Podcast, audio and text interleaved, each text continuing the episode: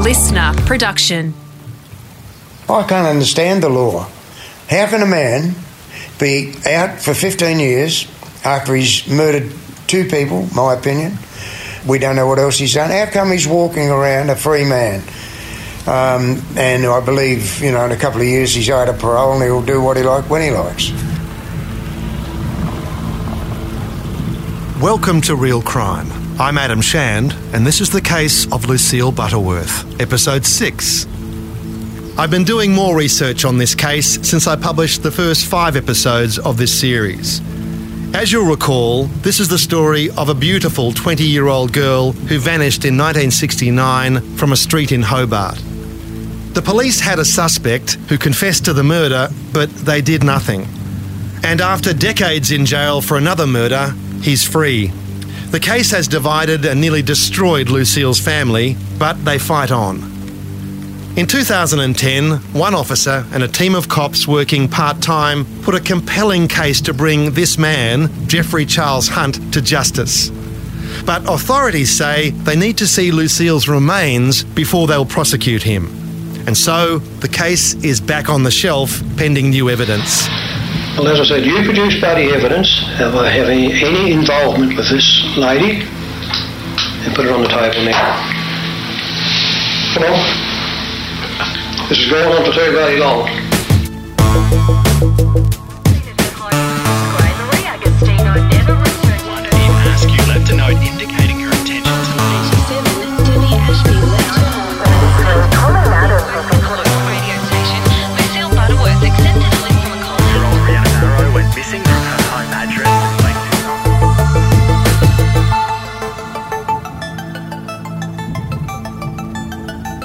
I'm back in Hobart for the first time in six months, and much has happened.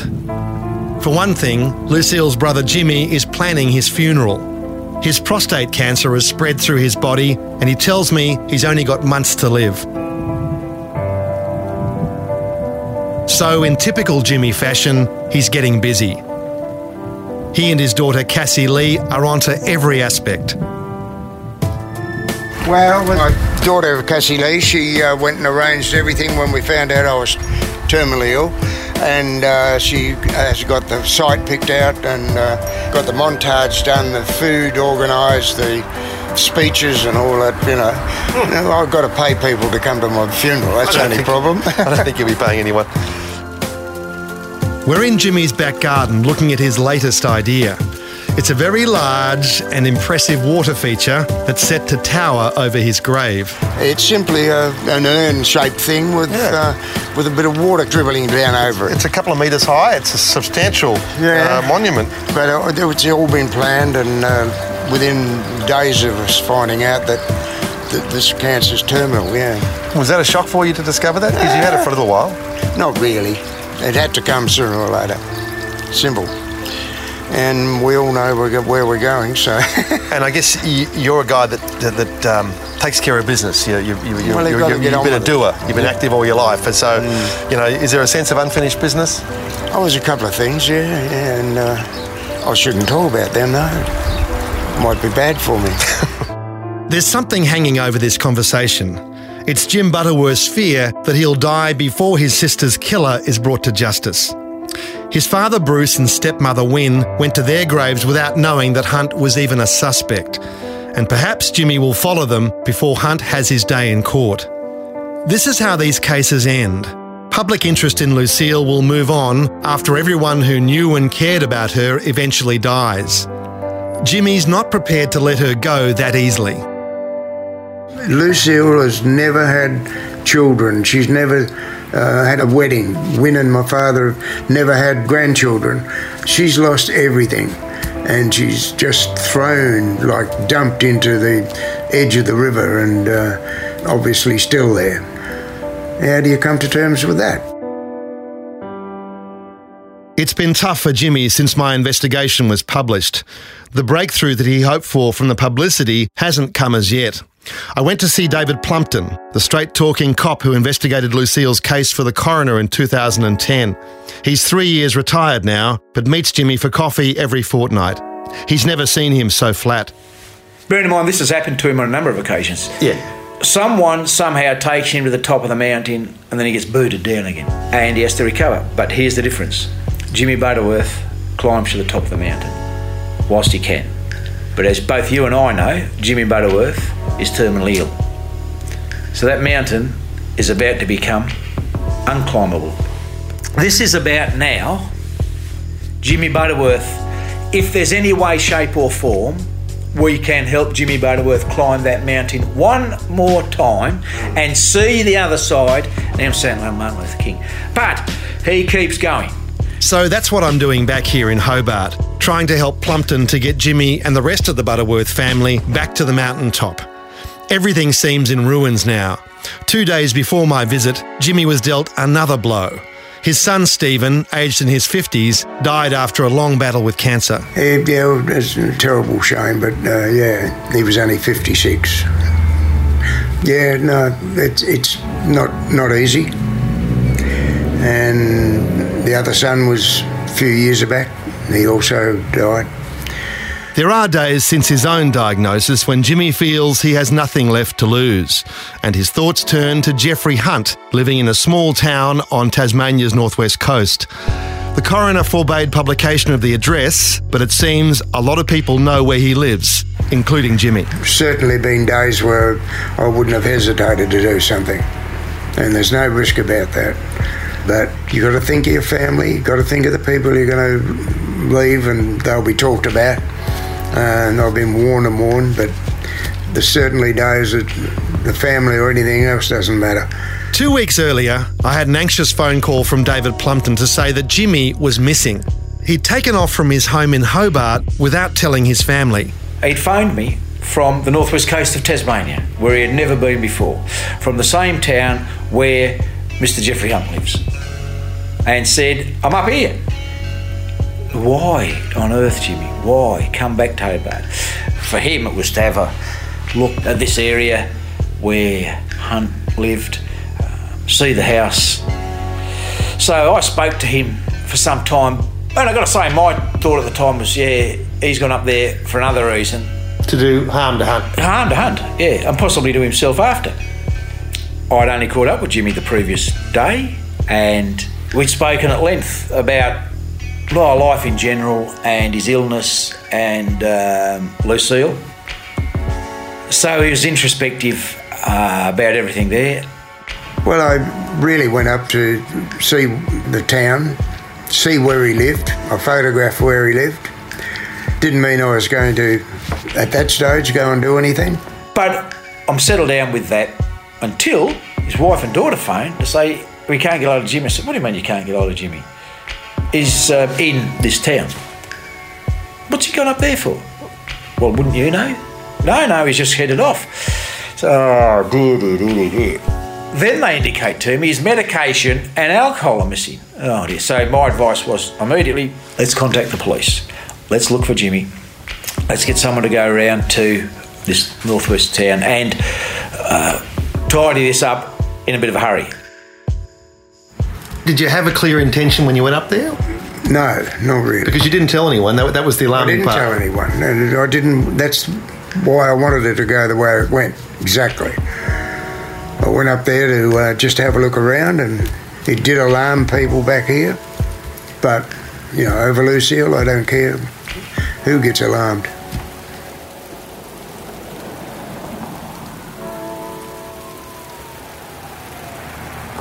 Jimmy's first stop was in a pub in the main street where he began asking if people knew Hunt and where he could be found. There was some fairly motorbikey, uh, wild-looking fellas. And they mumbled together, and they're all nodding their head and mumbling across the bar. And yeah, they all knew this fellow. Oh, we know where he is. Yeah. Jimmy set off in driving rain. I drove into a side street to turn round, and there was a lady walking by, and it wasn't good weather. And I put the window down, and oh, excuse me, and she said, "Oh, I've lived here for years. You know, are you looking for anybody in particular? I know a few people around there." I said, "Yes, I'm looking for somebody you might have heard of, um, uh, Jeffrey Charles Hunt." Oh, yes. Well, go along the straight part of the road, and when you enter the circle, on the left hand side, about the third house in, that's where he lives. We know all about him. So, how long did you spend outside his house, Jimmy? Oh, probably half an hour or more. By this time, the local police had been called about the potential threat to Hunt, but they made no appearance, at least while Jimmy was there. And he could tell someone was at home. The front windows of the house were all covered in makeshift curtains made from bed sheets, just as when I visited last year. But the side windows offered a different view. I pulled to the further side so you could actually see the side windows, and um, the curtains moved quite a bit. So I, I'm assuming from that that he's been looking out when I pulled up, and when he's seen the car and me, um, he's let the curtains go because they were swaying. As he walked round and around the property, Jimmy could see that there were no coverings on the back windows, but he could see no one inside. He did another lap and he saw more signs of life. When I went round and come back, he'd put up curtains. You think that he saw you, Yeah, I hope he did. and he saw you at the coroner's inquest, He did. um, so he would recognise. I said a few you. words to him at the coroner's inquest as he was leaving. So, what made you turn around and come back home? Well, I, I didn't want to stay any longer, so I don't trust myself. And so I thought it's time to go home. So, you thought if you did stay longer, there's a possibility that things might have got out of hand. It might have got out of hand. Jimmy was finally located through the Find My iPhone app when he was nearly home, having driven through torrential rain all the way back. So, he's back. Why did you go up there, Jimmy? Having a look. Want to see it? Just needed to. All of this type of thing. Uh, So, I have a long chat to him about that. About, hey, listen, did you go up there to kill yourself? Because it turns out he hadn't taken his medication with him and he hadn't taken any alcohol up there with him. That was a mistake on behalf of the family and their panic to a degree. Yeah, he's not a murderer, but he's now a man with terminal cancer. So, um, if that changes who or what he is and whether he'd see it as murder is another matter. Police could put a restraining order on him, but Jimmy says that would be futile. Well, with the condition that I got and the time I've got, it's quite possible I could go back up again. If there was a restraining order, so be it. Um, so, yeah, he's probably a worried man. And if he's worried about things happening uh, in the future, he should worry. I rang Jimmy's half brother John to tell him what had happened. I- I'm I'm I'm totally aghast. I I, I don't know what to say to that. I know he has in the past. we've all had fantasies, but I guess that's the difference between a criminal murderer and one that's not. I mean, it's it's just a fantasy. I, I don't understand how that's going to achieve anything. this is why I just feel that there's such an urgency about getting things before the court or getting a, some kind of result. Otherwise, these possibilities, unfortunately, are there. Well, Jim, it's the uh, 25th of August 2018. This is the 49th anniversary of Lucille's disappearance. We're out here at the monument that you uh, erected to her memory uh, here on the Lyell Highway, where we believe the culprit, Jeffrey Hunt, disposed of her body. It's, it's, a, it's a very poignant reminder of what happened. How are you feeling, Jimmy? Well, we had closure, I'd be feeling a lot better. If we had Hunt back in jail where he should be, I'd feel even better still. But when I look at a photograph there, she's still only she's forever young, and that's lovely. I don't want people to come forward in sympathy of Jimmy Butterworth and go, ah, listen, Hunt did this, Hunt did that. I want them to come forward and say, this is where Lucille is. This is what I saw. This will take you to Lucille. Because that's more important. It's all well and good. People can have their shots at Hunt all they like. Unless he confesses. If he wants to come forward and tell me that, that's a different thing. But now, let's find Lucille Butterworth and work back from that hmm. and if necessary, connect Hunt to that because that's solid. Plumpton's right. The Tasmanian Director of Public Prosecutions has made it clear Hunt will not be charged unless Lucille's remains are found, or he or someone else confesses. And I was told by police media that there's no longer an active investigation underway. So, it's up to the public and the media to generate any new leads for the police to follow. I'm going to be exploring an alternative crime scene that was first raised in the coroner's inquest but is yet to be searched. The file was in that state for decades, pretty Yes. much. Yeah, yeah, yep. Until you put a team on it, Yes. working part time. Yes. Look what they came up with. This case rewards a little bit of endeavour and a bit of dash. No doubt that did occur, but then there was a lot missing. It can be argued that what was missing has been obtained. We pursued the opportunity of people coming forward, and they did. Some with very, very good information. And it took right until the coronial inquest for prisoners to come forward. Has that been exhausted? That's the question. At the time, we were quite busy following up on things, but things do exhaust themselves. Has this been exhausted totally? Well, we'll find out soon because this podcast is out there. It's apparent that as a result of the podcast, people have come forward and given information. Police are tight lipped about who's come forward, but I believe one is a former prison guard from Hayes Prison Farm. I understand that he told police he had a conversation with Jeffrey Hunt in the late 1990s. It was about the same time that police were digging a site near the Boyer paper mill on the far side of the river from where Plumpton's team searched in 2015. They only found horse bones, but the guard told police that Hunt had remarked they were looking on the wrong side of the river. And I understand that this guard gave police a note he made after the conversation. It's not much, but if it is true, it confirms what we already know. In the right circumstances, Hunt will open up on what happened to Lucille. Let's go back to July 1976 and the night that Jeffrey Hunt was arrested for the murder of Susan Knight. He readily confessed to the crime to two detectives, Ken O'Gary and Barry Dillon. Under questioning, he also admitted to killing Lucille seven years earlier. But as we know, the inspector on duty, Orb Canning, talked Hunt out of his confession and he finally withdrew it. O'Gary and Dillon then drove Hunt to where he killed Susan Knight at Dromedary to continue that investigation. So when we went up the um, the opposite side of the river, because that's where he murdered the girl, Dromedary. Dromedary, we went up that side of the river. Then we come back uh, the main road. We said, "Oh, we'll pull in. We'll get him to show us where he dumped his body on the way back," because he'd already told us roughly where it was. So. Uh, then he said, "I'll "Oh, pull in here" or something like that. So I was driving at the time, so I pulled in, and then uh, uh, when we mentioned it to him, you know, can you show us now? He just shut up, wouldn't say anything.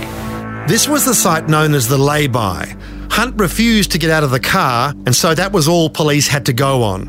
Four decades later, Plumpton's team dug that site extensively based on the information O'Gary provided, but they found nothing. However, there is another place on the outskirts of New Norfolk. It's a track that back in 1969 ran off the highway and reached almost down to the river. Today it's thick bushland, and access to the river is via another lane 200 metres further away out of town. It runs past a local attraction, the Big Log, which, as the name suggests, is a very big piece of wood. And I said, where did you murder her? And he told me that he knew her and blah, blah, blah, and known her for a while. The old track interests me because of what Philip Harris told me in episode 4. Harris was a rapist doing time in Risdon jail, where he met Jeff Hunt in the prison hospital. He claimed that Hunt gave him some very specific details about where he murdered Lucille and disposed of her body. And he said he picked her up. We was going back home to New Norfolk, turned off just before New Norfolk and went down a bush track. There was only one track leading to the river in 1969, just as there is today. Even if the location of where it begins has changed, its destination is the same. With her strangled in the car, he drove down the end of the track and then he pulled her out of the car and then he bagged her in the bushes and left there. And I thought to myself, well, it must be near the river somewhere. If Hunt had killed Lucille in the lay-by as he told O'Gary, he had to gamble that no one saw his car parked in full view of the road. If Hunt had chosen to go down the lane that he allegedly told Harris about, he would have been quickly out of sight of traffic passing on the highway. I asked locals about their memories of the old track. Ted Collins grew up around the corner from the Hunt family. Can you remember what was there in 1969? There was bugger all. There was a little slip road that come down off the main road, but bugger all, just a fishing spot down in the quarter. And that was a regular spot. People would go fishing there and whatever else. Yeah, back in those days, well, it probably wasn't so regular back in those days because it wasn't until they opened it up that people, you know, really accessed it, sort of thing. Yeah, now it's busy. You've got the boat ramp there and there's parking and so forth. Yeah, yeah, yeah, yeah. But before that, there was nothing there. I drove down the new track to the big log with Jimmy to test Harris's story on Hunt's confession. Jimmy has a strong emotional investment in the lay-by as the murder scene. He's built his monument there, and after years of knowing nothing of Lucille's fate, the lay-by site still offers hope of a resolution. But he can see merit in the alternative. He says he drove down a track. He got to a point where he, he took Lucille out and he walked as far as he could until the mud was over his boots. Will he be getting close to the river? Yeah. Uh, One thing we'll point out here is the fact that if you, I'll drive down here. Don't get too close to the water, Jimmy. We're almost in the water here, folks. Yeah. Now, there, there's where the water is. You put your mind down to the site where he said he had her. What, how far from the water are we? Probably, you know, 20 feet or something. If we're 20 feet from the water. Now, when they did the dig, it, they were nowhere near 20 feet from the water. They were way, way back from there. I also went around the site on foot with Jimmy's brother John. Like me, he has doubts about the lay-by. I never ever thought it was down there. John thinks it's worth digging this new site too. This area of the Derwent has not changed much. This boat ramp wouldn't have been here. You come off the highway. Yeah.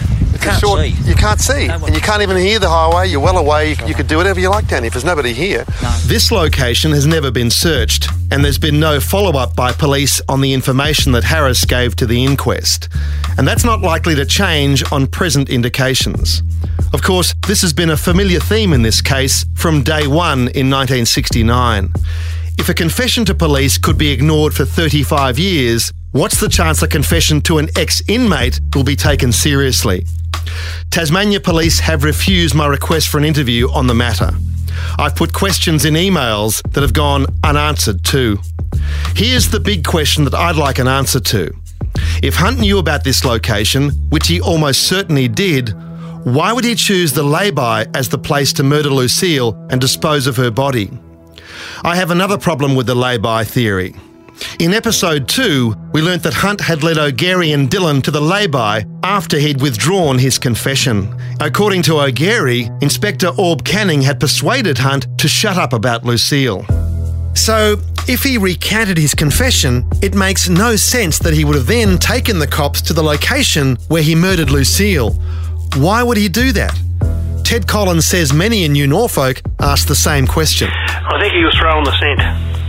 I think so. Yeah, I like to put money on it. The scent. Very, very, very devious man, from what I've heard. So, yeah. Ted Collins has another reason to back Harris's big log theory. In 2005, he was managing the caravan park in New Norfolk. He had trouble with people coming in from Hobart and trashing the park and hooning up and down the esplanade. So, he began to take note of vehicles. You did take particular notice of who was around. It was a bit like being a policeman because we was only house on the esplanade at the time. And you began to see Jeffrey Hunt about Well, every now and then I'd noticed there was a, a little, uh, I think it was a Toyota Stout or something Ute. Uh, I think it was green, pretty sure, with a dog in the back of it, down at the old high data testing strip, all the big log as we call it now. And that vehicle was there, and oh, quite a few cats. Someone in it, sitting in it all the time, sort of thing. Because we lived on Esplanade, we used to just take notice of things like that. Ted, what would there be down there to look at? I mean, Well, nothing. Nothing. It was just a little car park, a little lay-by car park. But a lot of people used to walk. There's a big walking track runs right around. So a lot of the women used to walk their dogs and, and what have you down to the through the wetlands and round the big circle. You see. So, but other than that, there's nothing, nothing down there. Um, the boat ramp wasn't even there at that stage. At this time, Hunt had been free for about five years after his release from the nearby Hayes prison farm in 2000. how many times would you have seen Hunt in that area, which we're now calling the Big Log? Oh, I reckon just about every time I would pass. So, you know, so that's what sort of made me think about it. It's a crime writer's cliche that criminals always return to the scene of the crime. But here was Hunt, day after day, looking at the river and the passers by. You have to ask why. Did he have a sentimental attachment to this location? You know, it wasn't long after that he'd moved his position onto the Esplanade, and that's when Right, it started okay. taking serious note. He had a dog on the back, and, then there he was parked outside our toilet block on quite a few occasions, like you know, probably half a dozen occasions. I still kept an eye on him. You know, there's nothing wrong. He wouldn't get out of the car, but um, down the track, there was you know, some of the ladies who were walking their dogs. And I said to them, I said, yeah, what's that bloke doing down there? They said, oh, he's a farmer from up the country. Um, he lost his wife, you know, so he just comes and sits down by the river. I'd heard from someone else that Hunt had been passing himself off as a widowed farmer from Gretna, not far from New Norfolk. That was it. That was it. Something like that. Yeah, pretty well along those lines. Yep. Yeah, that's what I've heard from other people. And Yep. uh, his brother had been a farmer at Gretna, so he was in some ways assuming part of his brother's identity. Uh, okay. You were spot on with that. Now, I'd heard reports of him from people up the valley that he'd followed some woman to the tip up there, you know, to the Hamilton tip and stuff like that too. So, you know, but the day I, I worked out who he was, I thought, well, I'm getting away for this. So I thought, well, I went back up to the office and we have a, we have a gate which isolates the boat ramp and the caravan parks from the main road, and I closed it. And no sooner did I close that, and he drove up and smashed straight through it and drove off. I guess he could argue. I've been out of jail now for 18 years, call it. Yes. And I've done nothing. I've not been arrested for anything. Do you think he's a miracle of rehabilitation? No. What's he been up to all those years? Well, you don't know. I know initially he had difficulties in his parole was revoked um, for parent phone calls he made to um, females in and around um, the New Norfolk Hayes area. But again, that's 18 years ago. What were those phone calls? In telephone conversations with females, he became inappropriate, grooming type, or Right. but obviously not enough to charge you, but enough for the parole board to say, "Hey, listen, we're revoking this. You're coming back inside." And since that point in time, there's been um, nothing like that. And as you said, this is 18 years ago. I tell Plumpton the story of Hunt's activities in New Norfolk and the day he crashed through the boom gate of the caravan park. Yeah, and uh, I can see Mr. Hunt doing that, uh, driving through the boom gate in a peak of anger because I don't think he can control his emotions, and that's where my argument is occurred with Lucille Butterworth, and it certainly did with Susan Knight. This begs the question of whether Hunt is still a risk to the community. If that potential for him to lose control is still there, could he kill again or pose a threat to women even at the age of 68? He's eligible to complete his parole in 2020, but it's not automatic that it will be granted. And I wonder whether the community is ready for Jeffrey Hunt without supervision. A prison psychologist has deemed it unlikely that Hunt will ever reoffend. But tell that to Lucille's family. That's part of Jimmy's dying quest for justice. What if Hunt kills again while the system is falling over itself to forgive and forget him? Oh, the poor fellow. He's had a bad upbringing and, you know, he's oh, always done some time in jail. Well, how wonderful. This particular fellow shouldn't be out of the goddamn jail because I don't think that the community's safe even now from that fella, even at his age now. He killed uh, Lucille, he killed Susan Knight. Who else has he killed? We don't know. The cop who knows him best, David Plumpton, doesn't believe that Hunt has changed much. But you spent time up with him close. What's your gut feel about him? He can explode. He can explode. I've seen him look on his face, I've seen him say things to others. A snap there for a minute, and you think, yeah, for a brief moment, you've seen what Butterworth may have done, and Susan Knight certainly did, for a brief moment. But you see, because we're men, we're bigger, we're stronger, we didn't see it all like they did. We cannot know what's in Jeffrey Hunt's mind. His defences are strong, and he's easily deflected the attempts by police so far to extract another confession from him. But he has confessed before, at least four times, whether as a way to make friends in jail or out of a true sense of shame back in 1976. Did you have shame? Oh, yes, I was. I felt bad about what I'd done. For whom? The, the victim's family and also a shame I brought down on my own fan brothers and sisters and I still do feel shame. I'm not um, boasting or anything like that. I've committed a crime, served time. Throughout his police interview, Hunt dissociated himself from the act of murder, but he at least seems to own the shame of killing Susan Knight. Prison psychologists deemed it unlikely that Hunt would reoffend when he was released. Today, he knows he's in the spotlight and possibly assumes he's followed whenever he leaves his home. He's not about to spontaneously confess anytime soon. In my opinion, perhaps the only hope is a deal where he tells police where he disposed of Lucille. And in return, he's placed in a minimum security jail, where he could even have some dogs again. But there hasn't been a prison farm in Tasmania since Hayes was shut down. At the end of this visit to Hobart, I felt like I was clutching at straws, trying to come up with something positive for Jimmy and his family. I went back to David Plumpton for a final debrief before I left Tassie. But I look at his life now, though. He's up there in that northwestern town and doesn't have his dogs anymore. He doesn't see anybody that we know of, and That wouldn't worry him. Out of all of this, name one person that has come forward to say, Jeff Hunt and I were friends at school. Jeff Hunt and I used to knock around together. Maybe people did, but they've dropped off him since he was convicted of murder. But generally, even murderers, a number of them, people will come forward and say, Yeah, at school I'd have never picked that. Or I used to knock around with him. Yeah, yeah, he was a funny bloke. Oh, I always knew, I always knew. No one does that with him. Even his family are split over him. really, I thought they were all pretty much estranged from him, and they all think he's guilty.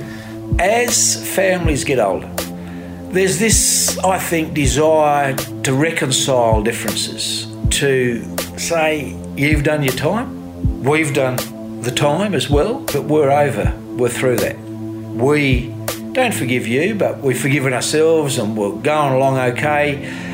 I think there's an opportunity there for that. Now, Whether he wants that, that's Mr. Hunt wants that, I don't know. So, do you think the family's the best way through? Well, it's the only way through at the moment, isn't it? Like, there's nothing else. Nothing else. It's easy to forget that this is a tragedy which engulfed three families. The Hunts, like the Butterworths and the Knights, have never been the same again after what Jeffrey did. It's hard enough growing up different in a small country town without the shame and anger that have followed the Hunts since the 70s. Perhaps an appeal from his siblings might give Hunt some reason to seek redemption, even at this late stage. Or perhaps they could help. I pondered that with Jimmy at the memorial on the 49th anniversary of that terrible day. There you are. Well, it's so frustrating because Jimmy, you know, there's unanswered questions. Like when Hunt came back, when he killed Susan Knight, he was shaking and emotional. His brother immediately saw something was wrong, and he knew that he'd done something. When he heard that this, there'd been a murder, he said, "Yeah, I think my brother's done it." So what happened in '69 when when this was his first kill? Was he um, wandering around and inner shaking and upset and whatever? And somebody might have seen him doing that. Somebody Yeah. might have seen him on that night. family members or someone who might have lived next door in Station Street. So Mm. what we're trying to do is just reach out to people in New Norfolk, and some of them are not even in New Norfolk anymore. Mm. People who lived in uh, that street, and to say, well, was, did anything strike you as out of the ordinary that you know that day or any day after? No. Well, I hope that somebody does come forward and has the gumption to do just that. You know, it's a long time ago, and they should have maybe they thought they should have come forward before. But what we're praying for now, asking for now, please come forward now and uh, let us know what you know about uh, the movements of Hunt or anything about the case at all. Are you scared about going before you get the answer to Lucille's story? Oh, absolutely. I'd love to do that, but so would my father, so would Win. Uh, would love to have got that answer. Uh, but it was all there to be had, but of course it was never acted on in the early stages. But uh, these later uh, uh, cold case detectives uh, have done a magnificent job in getting it where it is. And now we just hope that maybe the public will finish it off and come forward.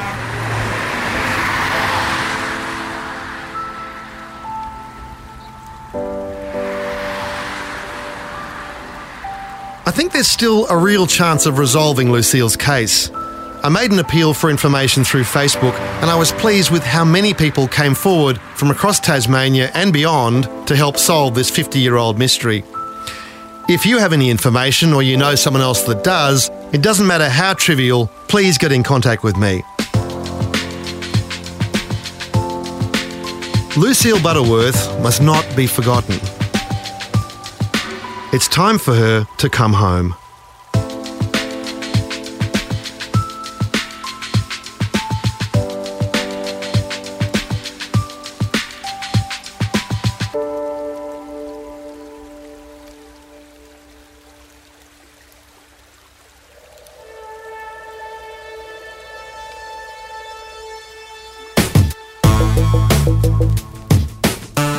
Lucille Butterworth is a real crime production, written and produced by Adam Shand.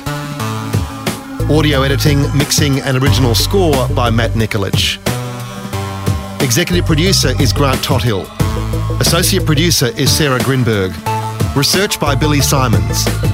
If anything in this production has raised issues for you, you can call Lifeline on 13 11 14. Listener.